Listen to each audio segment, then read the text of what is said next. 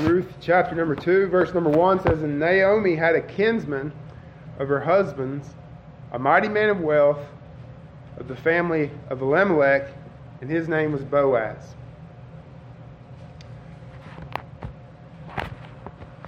Ruth is a beautiful book. It's a beautiful story. It's a story of how two people from the most unlikely of circumstances met and fell in love. Ruth was a poor widow who leaves her home country with her mother-in-law, both widows. Ruth goes into a new country. She doesn't know anybody. She doesn't know the culture. She doesn't have any prospects, really any hope at all. She's starting over. And by chance, she enters a circle of one of the most powerful men in this new country.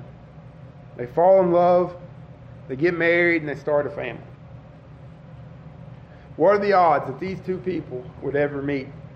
What are the odds that these two opposites, a mighty man of wealth in the land of Judah, and a poor widow, Moabitess girl,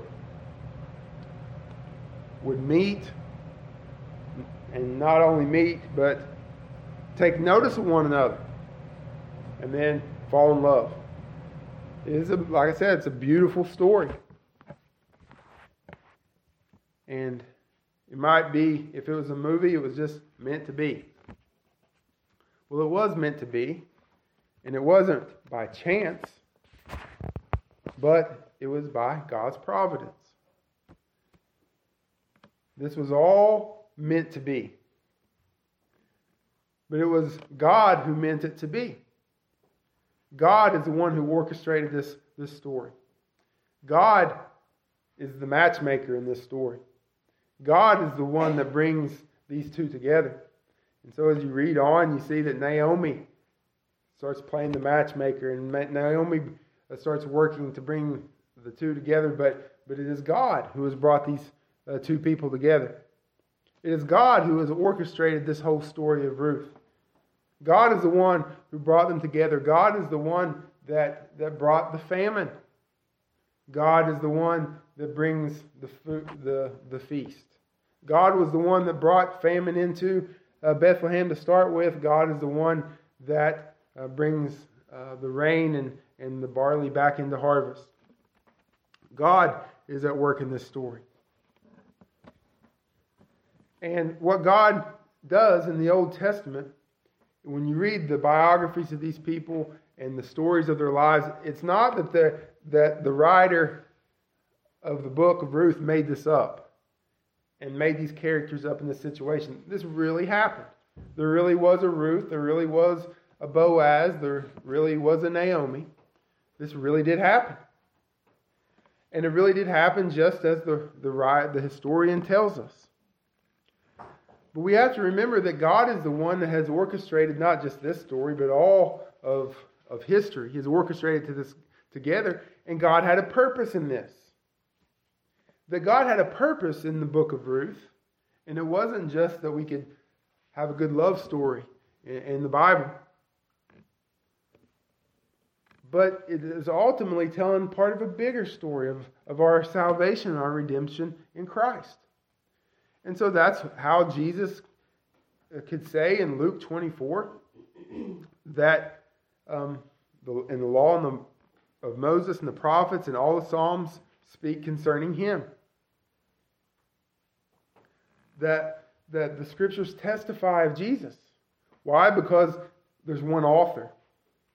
Now, a human being wrote, pinned down the book of Ruth, but there's one author of the Bible, and that is the Lord. And there's one author in providence, and that is the Lord God. And so God has orchestrated this together. And so in chapter 1, you see the pain in God's providence. That he first brought famine. And then in God's providence, you see death of Elimelech and then his boys. And then now you have 3 widow women. And now in God's providence, 2, when Naomi's coming back home, and Ruth comes with her. but it's telling a story of redemption. It's adding a little bit more to the story of redemption. And so when we read the book of Ruth, we can, if we might say, well, what's Ruth about? We could think, we say, well, it's about two people who meet and fall in love. And that would be an accurate statement. That it is about that. But you could also say it is about how a Gentile girl was brought into the family, the people, the covenant people of God. And you could say, well, who's the story, the protagonist? Who's the hero of the book? And so, well, it's named after Ruth, so she's the main figure. But we could also say, who points us to Christ? Well, Boaz points us to Christ. Boaz, we see a prefigure of Christ in Boaz. And so we could see that as well. The Bible is given us to show us Jesus, but also given to us to show us how to walk with Jesus. The Scriptures instruct us in the way of life to Christ, but also instruct us in the way of life in Christ, and to show us our sin and our need of a Savior. And so as you read chapters, or as you just read this book, the Bible teaches us in these historical narratives, also the big picture is pointing to Christ, and it also shows us how we are to believe and act. So it's not wrong to look at this and also see, well, here is a man to admire. Here's a woman to admire. We can say, look at their faith. Look at his kindness. Look at how he obeys the law. Look at how he is gracious to those who need mercy, and how Boaz is merciful unto Ruth and all these other things. So we can look at this and see Christ. We can look at this story and see how we are to live in Christ. We can look at examples for us, and we can also look at warnings. David Murray said that Paul highlighted how the Old Testament described Abraham's faith for our benefit. Paul viewed the whole Old Testament as a history of Israel in particular for our examples. The Apostle James pointed to Job and Elijah as examples for imitation. The writer of Hebrews upheld Jesus and his Old Testament saints as examples. The Lord himself warned us to remember Lot's wife as an example, as a warning to us. And John Owen summed it up well when he said, the Old Testament examples are New Testament instructions. And so, on the one hand, yes, we can look at the people and see examples for us to walk in Christ, but also to remember that the Old Testament testifies of Christ. So, we look for Christ, and we look and say the New Testament tells us how we are to walk in Christ, and here's examples of one of God's people doing such things. Or here's an example of God's people not doing those things. So in this story, we can see both the examples to follow in walking in Christ, but also Christ himself. We can learn from God's people, but we also can see how this story was ordained of God to tell us about our Savior. And so, Lord willing, we'll do both of those things this morning. We'll see some examples for us as God's people, but we'll also see the Lord Jesus Christ. So, Naomi and Ruth, their husbands have died. So, Naomi's lost both her boys and her husband. And so Naomi and her daughter-in-law Ruth are coming back to Judah. It was the beginning of the barley harvest. They come back. The fields are full. They're white and ready to harvest. There's food to be had. They come back home. Naomi's upset. She is bitter about things that have happened. Ruth comes with her, doesn't know anybody, doesn't know the situation. All she knows is, this is my new home. And we got to get something to eat. You can imagine the joy there in Judah. Famine had been the way for a decade. People had starved. People had been, their life, their joy, their happiness in this world had been taken away. But we know the cycle, don't we, from the book of Judges. The cycle was the people would rebel. God would send plagues, enemies, famine. They would repent. God would send a judge, deliverer, and God would restore them back in a good relationship and good fellowship with them. So this cycle has gone through. The people had followed after false gods because there was famine in the land. And as we saw earlier, this, as God's covenant people, Israel, God had told them, if you live according to the ways of the covenant in this land, then I will bless this land. And if you don't, then there'll be a curse. He will withhold the rain. And that's what happened. Well, now that there's food again, we can, I think, rightly assume that there had been repentance. There had been sort of a revival of the worship of the Lord God because now there's food again. And just like God said in his covenant promises to the nation of Israel, that's what would happen. And you see that happen in the book of Judges, and we're in the days of Judges. So we can assume not only a restoration of the food, but a restoration, a revival of religion, we might say. So there is joy again. Not only is God blessing them with physical food, but no doubt there is a joy of walking with the Lord, of God's people. There was revival. And so that is the context in which Naomi and Ruth returned. A time of joy, a time of plenty again. Happy days are here again, you might say. And even though that Naomi and Ruth are downtrodden, they're coming into a land of blessing. And that's how chapter 1 ends. And then chapter 2 begins. Naomi had a kinsman, her husband, a mighty man of wealth, the family of Elimelech, and his name was Boaz. And so the narrator comes in and just gives us this fact. And so we're reading this and, I wonder, how is this going to come into play? And so this fact is just thrown out there. Here's a guy named Boaz. Remember this guy. He's going to be important. He's a friend of her husband, but also, more importantly than that, a close relative, a mighty man of wealth. Several times in the scriptures, in the book of Joshua and Judges, 2 Samuel, 2 Kings, it refers to a mighty man as a war hero. So Boaz was a mighty man of wealth, or a capable person.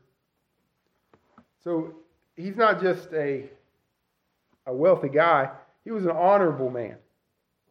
He was powerful. He was wealthy. A leader. And since it was the time of the judges, he might have been a war hero. He might have been a man who had seen battle, who had protected the people. But he was well known. He was influential. Boaz was one of the big guys of the time. Powerful, wealthy, honorable. People looked up to him. He was a good man, a leader, a man of influence. And so the only other man that we know of so far in the story is Elimelech, kind of the opposite of him. Things got tough, and Elimelech left Judah and went to Moab. Things got hard. Elimelech took his family elsewhere. But now here's a new man that comes on the scene, a friend of Elimelech, a relative, but he's kind of everything that Elimelech wasn't. He was strong, he was powerful, he was wealthy. He was in the same family as Elimelech was.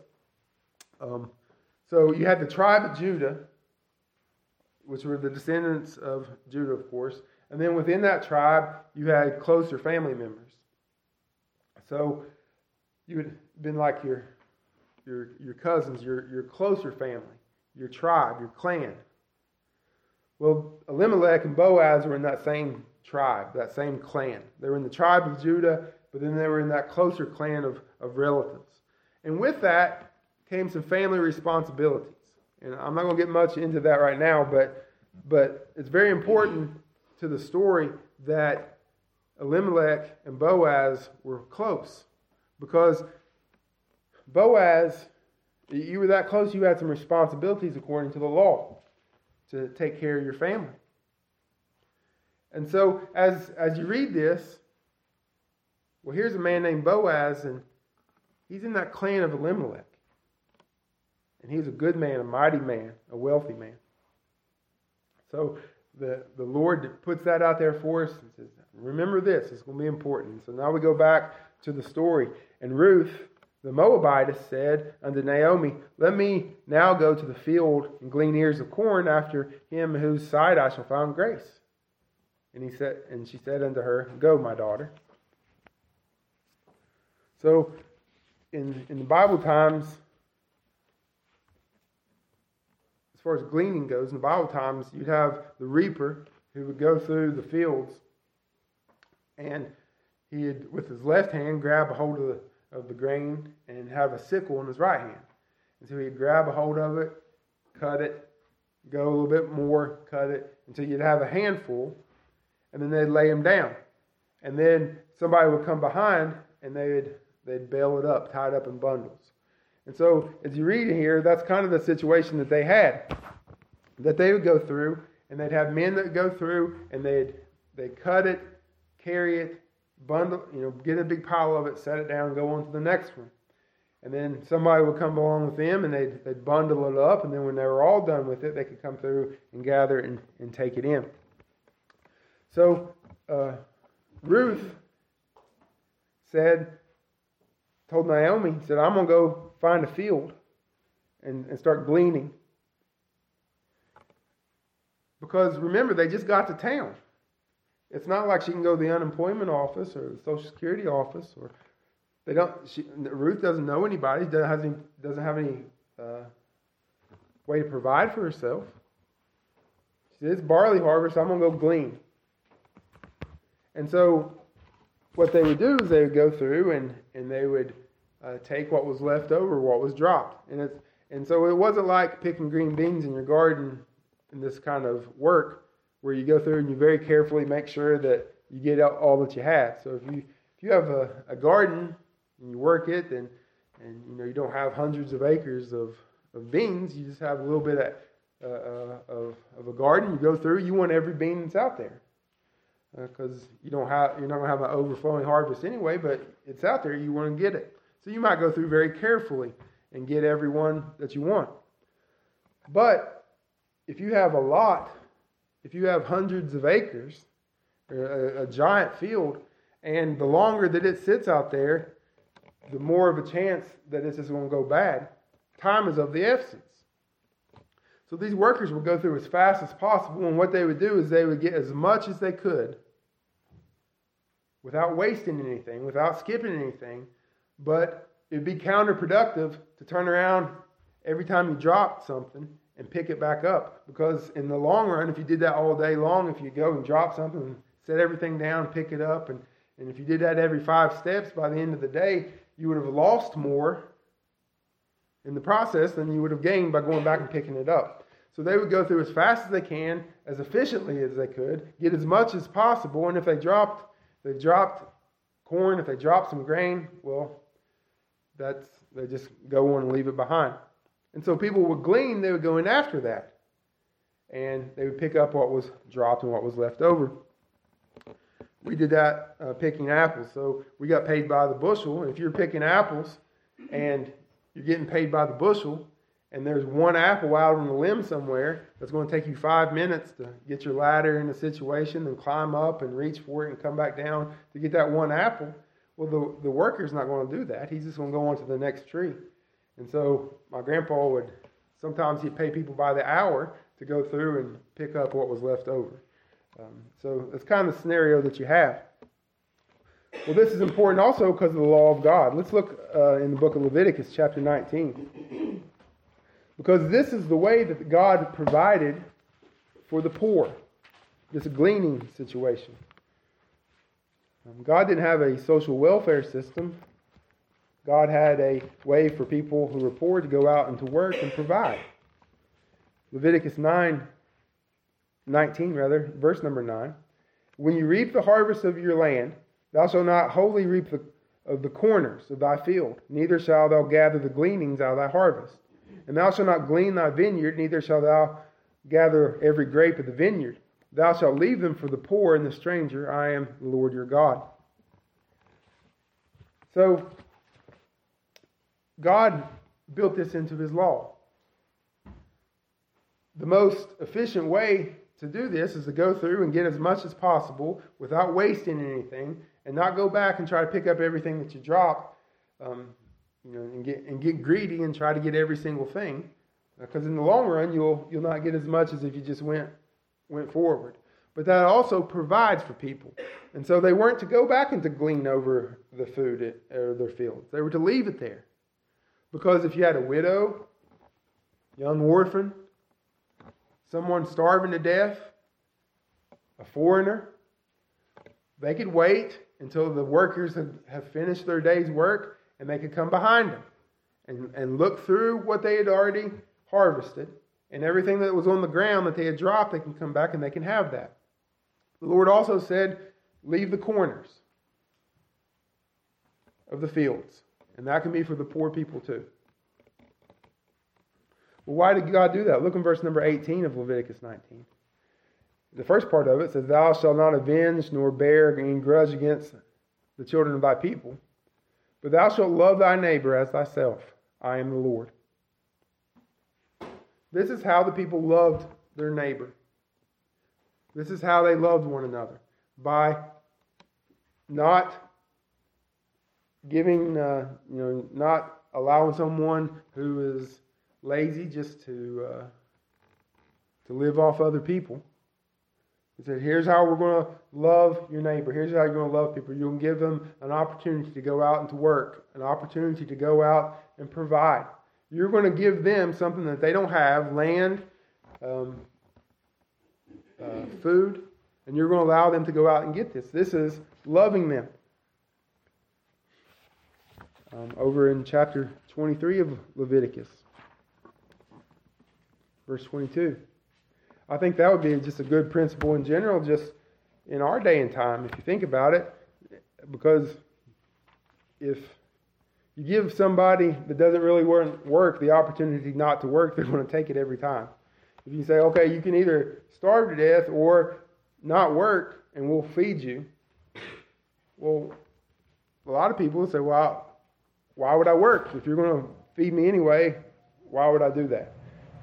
Now it's immoral, but people are going to do that. Well, the Lord's system works much better and says, we'll provide work for you. We'll provide food for you. You just have to go out and get it. It's laying there. You just go out and pick it up. That is a merciful way and a loving way that God chose to provide. Leviticus 23:22 says, and when you reap the harvest of your land, thou shalt not make clean riddance of the corners of thy field. When thou reapest, neither shalt thou gather any gleanings out of the harvest. Thou shalt leave them unto the poor and the stranger. I am the Lord your God. So, this love didn't extend just to Israelites, but to anyone in the world. This law extended to Ruth, the Moabitess, because she was a stranger. The law of God made provision for the Israelites, the downtrodden, the poorest of the people, the strangers, to have means by which they could survive. All who would have faith could come. And Ruth, perhaps knowing this law, says, I'm going to go glean. I'm going to go and take what the Lord has provided for me. The Lord said that I could go and pick up after the workers, and that's what I'm going to do. I'm going to trust in the reliance of God, because God is the landowner. God is the one who provides. God is the landowner, and the people who had the land are just caretakers of it for the Lord, because it's the Lord's land that he gave to his people. And so the Lord said, you leave the corners, don't go back and glean. That's how you're going to love your neighbor. Ruth, the Moabitess, knows this. She's called the Moabitess 5 times in this story. You don't want to forget that she's the outsider here. She's the alien. She's the foreigner. And there's a little bit of danger here. There's a little bit of prejudice that she could face. Now remember, they're just coming out of the famine. Why did they go into the famine to start with? Remember the cycle. They would go after false gods. They would go after false gods, and once they went after false gods, God would judge them. They're coming out of that cycle, so they might be remembering, hey, we just intertwined with these false gods and brought judgment upon our land. God is blessing us again. And the people are out working, they look up, and here's this Moabite girl that comes along. Here's this Moabitess woman that comes along, and they're looking and saying, oh no, not again. not another temptation that some woman with her false god is going to come in and we're going to fall again. So she could be in somewhat danger. And you find this all throughout chapter 2 in verse 8, 15, 16, 22, where there's this hint of danger because Boaz warns his workers not to mess with her. He tells her not to go off because she'd be safe with him. Well, Ruth comes and she asks permission. Verse 3, and she went and came and gleaned in the field after the reapers, and her hap was the light on a part of the field belonging to Boaz, who was the kindred of Elimelech. And you read later on that she came. In verse 7, she said, I pray you let me glean and gather after the reapers among the sheaves. So she goes and she wakes up and says, Naomi, I'm going to go glean. We got to get some food. It's harvest time. I'm going to go glean and see if I can get us something to eat today. And she goes, and the law of God said that she could do that because it was open to the stranger. But verse 7 tells us she went to the men and asked permission. So she wakes up and she goes out, and she doesn't know where she's going to go. She said, let me go now find a field where there's something to eat. And she wakes up and starts walking around. And it says, and her hap was light on part of the field belonging to Boaz. She didn't have time to sit around and wait. There's urgency here. It's the harvest time. You only have so much time to get to harvest, and she knows this, and she goes, I got to get to work. And so there's some urgency here that's pushing the story forward. There's only so much time that she's got. And then she goes, and we can imagine the hustle and bustle of the day as it's getting started, and people are heading to the fields, and people are out working, maybe out singing, and she doesn't really know where to go, and she's just walking, and there's a field. And she goes, well, I guess there's a lot of people over there. There's some women down there working too. One place is as good as another, I guess. Let me try this one. And as Ruth is walking, maybe if we were there, we could have walked up beside her and said, where are you going? She goes, I'm just trying to find some place to glean. Why are you going over there? I don't know. Look. It looks like it's a pretty good field, and I see some women down there glean. It looks like they're gleaning too, and I don't know. This looks like a good one, and that's what it's telling us here. It was her hap to light upon it. It was, in other words, you might say by luck, by chance. That's what that means. That there was no reason that she went there. Ruth saw maybe busy workers. There's strangers everywhere. She doesn't know anybody. She doesn't know what to do or where to go. Her first time maybe seeing it in this land. She had countless choices before. But this verse isn't telling us that there was some sort of chance or accident or that just it was her lucky day. I think it's showing the opposite. It's just telling us the story from her perspective. That Ruth had no other designs rather than to find some place where she could feed her and Naomi. Of all the fields that she could have went to, on all the days that she could have went to, and all the corners of that one field that she could have went to, she just happened to end up in this particular field. that belonged to Boaz, the kindred of Elimelech. She doesn't know Boaz from anybody. She doesn't know the family. She doesn't know any of these things. She says, oh, there's a field. Let me try this one. But as God tells us again, this one belongs to Boaz. You remember, Boaz, the wealthy man, the mighty man, the kindred of Elimelech. So by saying that she just happened upon there, it's pointing out that to her it was just a random chance. No reason at all other than, I'm just going to try this one. But from God's point of view, since he has orchestrated this, it wasn't by chance at all. And so we see from the human perspective, she feels like maybe that she's just being carried along the current. I don't know where I'm going. There's a bunch of people over here. Let me just try that one. I don't know. Like maybe you're applying for jobs, and I've done that before when I was out of work. I just started applying, and some of them I didn't even read the qualifications. I just applied, filled out my application, sent it in, and mailed my resume, just hoping somebody would call me back. There was no either rhyme or reason other than, well, these people are hiring, let me give it a shot.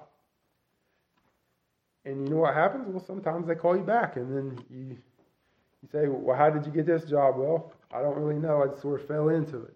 But is that the case? Well, no, you don't just fall into things. This is God's providence. He has orchestrated all this. But we're getting Ruth's perspective that's the way she feels, that she's just being carried along.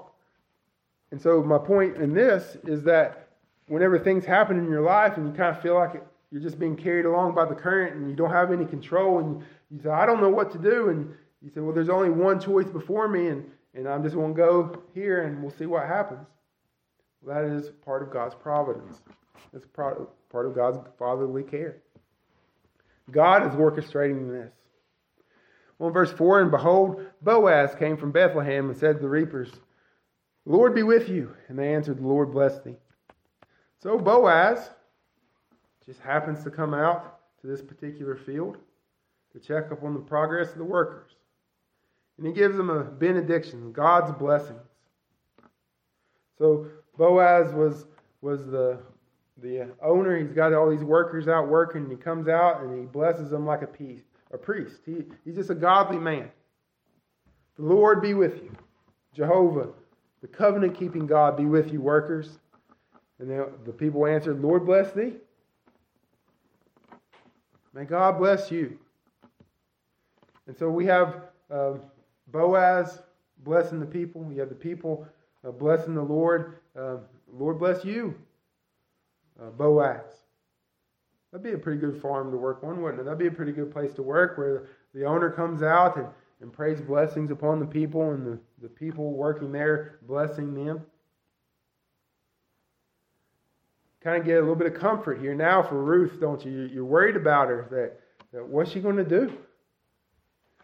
Right away, the Lord says that Ruth has happened upon a place where people know God, and people love God, and trust in God.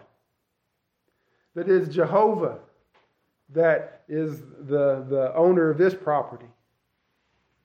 And it wasn't luck after all, was it? It was Jehovah, the covenant-keeping God, who has orchestrated this.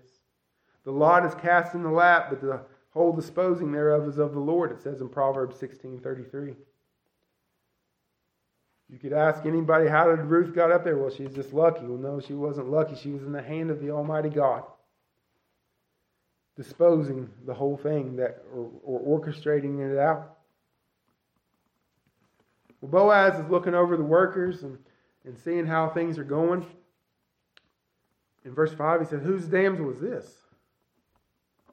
So Boaz notices Ruth. Well, she's not one of my workers. And what did he notice about her? Well, something caught his eye. And just right away, so who's this girl? Who's she belong to? Whose wife is this? Whose daughter is this? And maybe He wants to know, is she attached? Is she married? Who is this? Something naturally has captured the eye of Boaz, and now he's intrigued. He's smitten, I believe. And there's nothing wrong with that. There's nothing wrong with Boaz seeing her and his heart being captivated by her. No, maybe he noticed her beauty. I don't know what he noticed about her. It's not important, but he did. And he said, "Well, who does she belong to?" And if she didn't belong to anybody, then we find that Boaz may be interested in her. But like I said, there's nothing wrong with that. And here, just God has made men and women in such a way that the man and woman would be attracted to one another. And so he sees her and is intrigued by her. And the servant that was set over the reapers answered, "This is the Moabitess damsel that came back with Naomi out of the country of Moab. And she said, I pray you let me glean and gather the reapers among the sheaves. So she came and hath continued even from the morning until now, but she tarried a little in the house." He said, "Well, did you hear about Naomi and that Moabite girl? Well, that's her. She's the damsel that came back with her. And she showed up here this morning and said, can I glean? And she's been standing here ever since." Now it's really captured Boaz. He may have noticed her beauty at first, but now he's really interested because now he knows who she is. He knows that she's the widow that came back with Naomi. Then said Boaz to Ruth, "Hearest thou not my daughter? Go not to glean in another field, neither go from hence, but abide here fast by my maidens. Let thy eyes be on the field that they do reap, and go thou after them. Have I not charged the young men that they shall not touch thee? And when thou art athirst, go to the vessels and drink of that which the young men have drawn." So he goes up to her and says, "Ruth, I'm Boaz. Now, this is my field. And now I want you to listen to me. I don't want you to go anywhere else. You stay in this field. You came to the right place because I want you to stay with my workers. And don't go off and go with the gleaner. You stay with my workers, and they'll help you. They'll guide you along. And my men aren't going to bother you. I've already told them they're not going to mess with you. You don't have to worry about that. You're safe here. Nobody's going to hurt you, and they're going to watch over you, and nobody's going to mess with you. And so you can just be free, and you can be safe here in this field. Now don't go anywhere else because you're going to be provided for here. And when you're thirsty, go get you something to drink. My workers go and they draw water from the well. You don't have to worry about that. Don't get out here and get dehydrated. Don't kill yourself. When you're thirsty, go over to the water that's provided for my workers and have at it. You're going to be blessed here." Well, Boaz, first of all, he keeps the law by letting Ruth glean. That was the law. But notice how he doesn't keep the letter of the law, does he? But he's showing love towards her, being gracious. The law said, let her pick the corners. Law didn't say anything about giving her water. Law didn't say anything about letting her go with the other workers. The law is good to love your neighbor, but Boaz exemplifies grace here in that he loves and loves abundantly, above and beyond what is even written in the letter. He shows the spirit of the law by not just doing exactly what it says and as little as he can get away with, but to be gracious to her and showing her abundant mercy. Well, then verse 10, she fell on her face and bowed herself to the ground and said unto him, "Why have I found grace in thy eyes that thou shouldest take knowledge of me, seeing I'm a stranger?" I think Ruth probably knew that she was allowed to go glean. But blessing upon blessing upon blessing. She asks permission, even if she could do.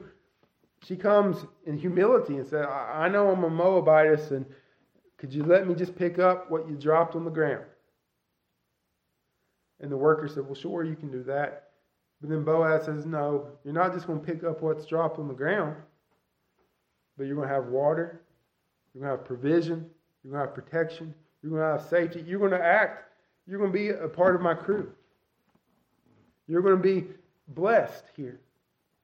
And so she sees that she has found grace.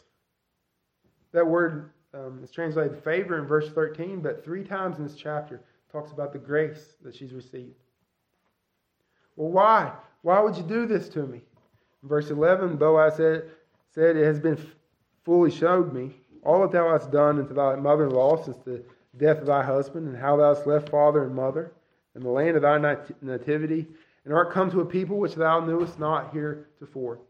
The Lord recompense thy work, and a full reward be given thee of the Lord God of Israel, under whose wings thou art come to trust. So he said, you might not know me, but I've heard about you.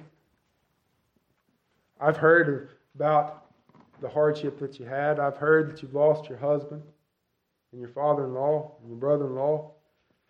But I also heard how you didn't desert Naomi. I knew Naomi before she left. I was a friend of her husband. And I've heard how you've dealt with her and how you followed her and how you've blessed her. And Boaz is just saying, my grace is nothing more, in my view, of the Lord just repaying you for the kindness that you received. Now, Ruth didn't do that for the reward, but she did it because she loved Ruth, or she loved Naomi. She loved Naomi and she blessed her, but the Lord has seen her act of faith and act of her love, and the Lord is blessing her far beyond what she could have even imagined. He said, I know that you left all to come to Judah, that you've come by faith, and the Lord is blessing you. Whenever he's saying that she's come to under the wings of God, it's like a little chick coming to mama bird and hiding under their wings for protection. Psalm 36:7, how excellent is thy loving kindness, O God. Therefore, the children of men put their trust under the shadow of thy wings. That's another phrase that's all throughout this book, the Hebrew word of the loving kindness, favor, blessing. And because of the loving kindness of God, men put their trust in the Lord. Remember, Naomi wanted Ruth to go back so she could find rest and a husband. Well, Boaz said, the Lord has blessed you, and you've come back to Judah that you might find rest in him. There was rest here for Ruth because she had come to trust the Lord. She had come to find, she had come and found rest with God. In the shadow of his wings, God's people take their refuge. And then verse 13 says, and then she said, let me find favor in thy sight, my Lord, for thou hast comforted me, and for that thou hast spoken friendly unto thy handmaid, though I be not like one of thy handmaidens. So she said, Lord, she said, you've blessed me. You've comforted me. Even though I'm not like everybody else here. And Ruth understood this. She understood that she was the Moabitess. She was the outsider. She was the foreigner. She was not born in the family of Israel. She had no claim to anyone's kindness there. She had no promise of protection. She had no right to the provision of water, to the provision of safety. But here is Boaz blessing her above measure. Here is Boaz showing her mercy, who didn't deserve it. Kindness, it wasn't required even in the way that he had shown. Boaz looks at her and speaks kindly to her and shows her grace and shows her mercy. I don't know if it was her beauty or what that caught Ruth's eye or Boaz's eye. But we see here that we see what captures Ruth. We see what gets her attention here. It was his kindness. It was his gentleness. It was his provision. It was one that come and said, I will show you grace. I will bless you. I will care for you. I will protect you. I will provide for you. And so, Ruth, just practically speaking, Boaz here showing what a godly man, how he is, pursuing this woman by, not by feats of strength or those type of things, but by his graciousness and his kindness. But we also see here that Ruth and her godliness, how that she in humility sees what he has done for her and sees her blessing. But we also see in this, as I said, we see Christ in that here's Ruth, this Gentile, not deserving the blessings of God, not deserving to be in among God's people, but by grace she is brought in, not just as a servant, but brought in to be one among them. It had been good enough if she just had something to eat. She went home happy, praising God, I got something to eat for today. But she is blessed over and beyond. It'd be good enough for you and I to say, the Lord has forgiven me of my sins, but think of all that He's given us. Us Gentiles, us outsiders, us foreigners, God has provided for us and saved us and redeemed us and blessed us measure upon measure upon measure, brought us into His family, adopted us into His family, and given us far above anything that we could ever deserve. And how this all come about? In the providence of God. This elect woman, chosen from before the foundation of the world, God has orchestrated, brought her to His people, and brought her into a place where there is hope for her redemption, as you find out later on in the story. That God has orchestrated this whole story for her good and for her benefit. And so as we meditate on this passage, we're just about halfway through the story here of her out in the field, but so far we can see God's work in it, God's grace in it, God's mercy to an undeserving sinner, that God provides for His people in Christ Jesus. And so we can go forth here and trust in Him and rest in God's gracious promises. May the Lord